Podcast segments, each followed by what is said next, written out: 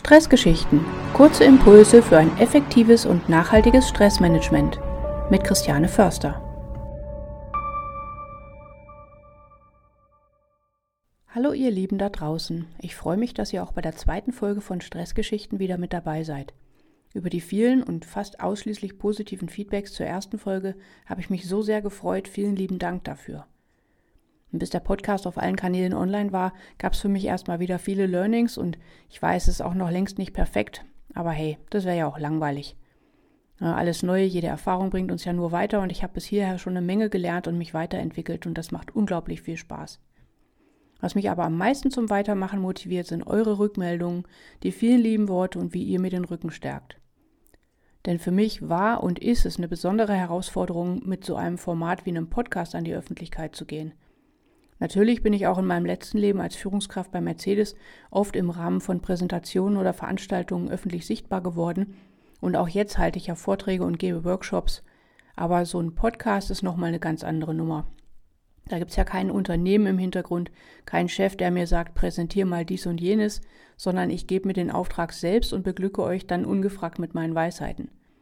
Habe ich mich natürlich gefragt, ob ich mich damit gerade total zum Affen mache und das eher was zum Fremdschämen ist, aber was ich zu sagen habe, ist mir wichtig und daher werde ich diesen Weg weitergehen.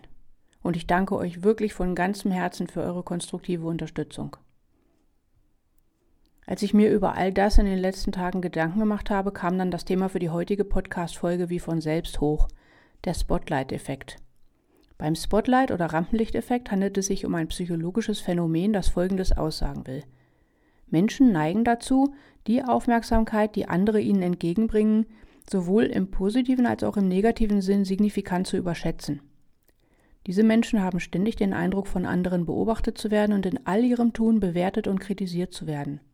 Über Zeit kann das natürlich ziemlich negative Auswirkungen haben, indem sie immer mehr Angst vor Aufmerksamkeit bekommen, das Selbstvertrauen sinkt und sie nicht mehr authentisch agieren, weil sie sich ständig selbst hinterfragen.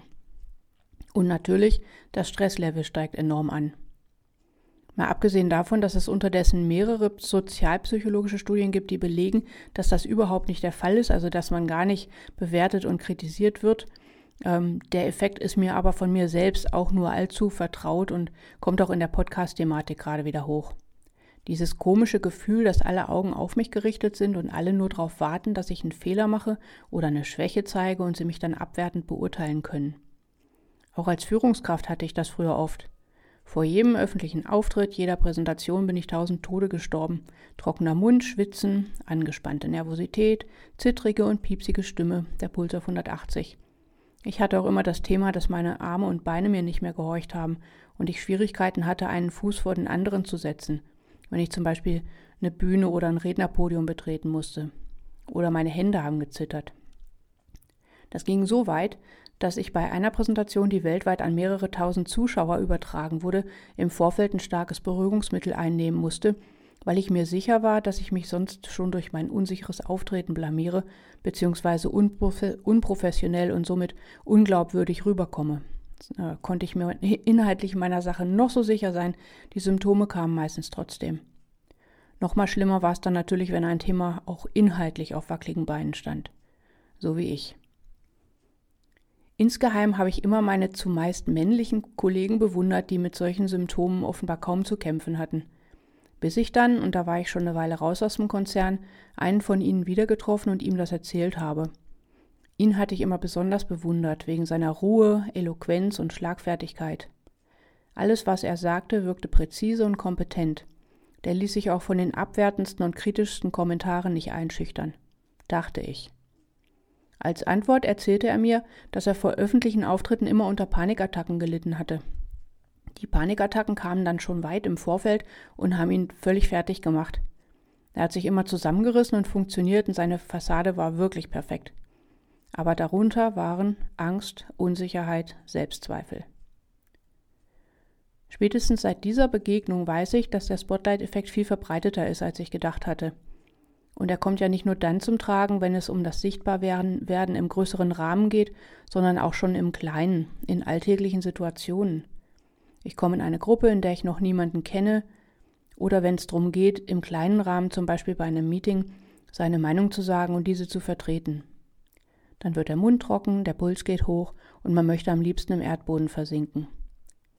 Wir sind total gestresst.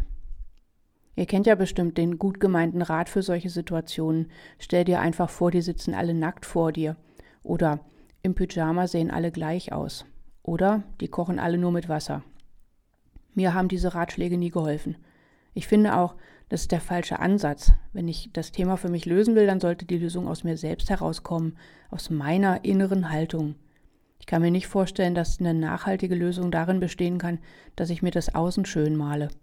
Aber natürlich mag es Menschen geben, für die das funktioniert und das ist ja auch super. Allen anderen möchte ich diese Impulse mitgeben. Es ist völlig normal, dass Menschen sich selbstkritisch beobachten. Aber wichtig ist auch, zu akzeptieren, dass niemand perfekt ist und immer auf Knopfdruck alles perfekt machen kann. Auch du nicht. Erlaube dir selbst Fehler zu machen, akzeptiere deine vermeintlichen Schwächen ebenso wie deine Stärken und erinnere dich daran, dass die Leute gar nicht so sehr auf dich achten, wie du denkst. In anderen Worten, nimm dich selbst nicht so wichtig. Mach's dir zur Gewohnheit, positive und unterstützende Selbstgespräche zu führen, also nicht laut natürlich. Erinnere dich zum Beispiel daran, dass du wertvoll bist und es gar keinen Grund gibt, warum du die Situation oder Präsentation oder was auch immer nicht rocken solltest. Die Stimme im Kopf ist unglaublich kraftvoll, in positiver wie in negativer Hinsicht. Darauf komme ich in einer der nächsten Folgen nochmal zurück. Übe regelmäßig die positive Stimme zu nutzen. Wenn du bereits in einer Situation bist, in der der Spotlight-Effekt dein Selbstbewusstsein beeinträchtigt und du in Panik gerätst, kann auch wieder eine Atemübung helfen. Konzentriere dich auf tiefe, langsame Atemzüge durch die Nase. Das hilft, das Stresslevel zu senken und die Nervosität zu verringern. Atme tief ein, halte kurz die Luft an und atme dann langsam aus. Und zu guter Letzt möchte ich dir und euch noch ein Tool an die Hand geben, das zwar nicht wissenschaftlich fundiert ist, aber trotzdem wirksam. Das sogenannte Ankern.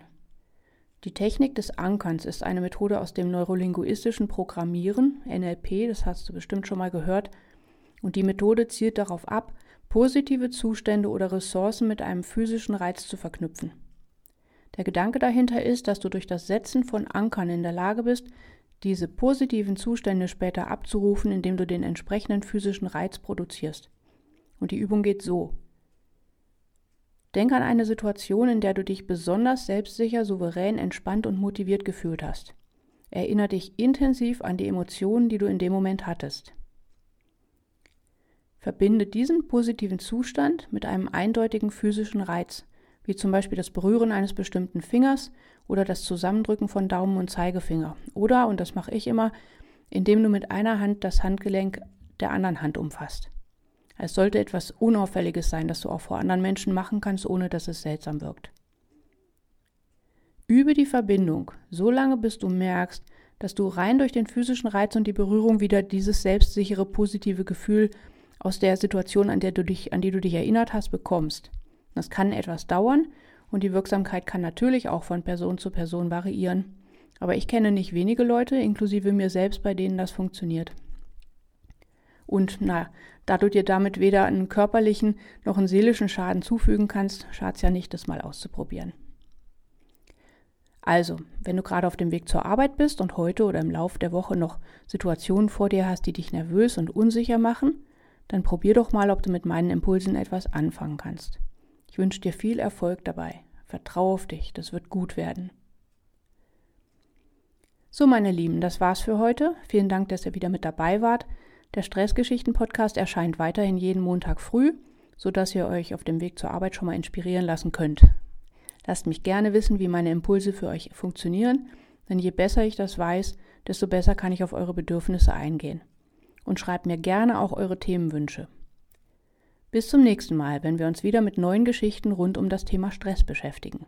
Eure Christiane von InBalance Coach.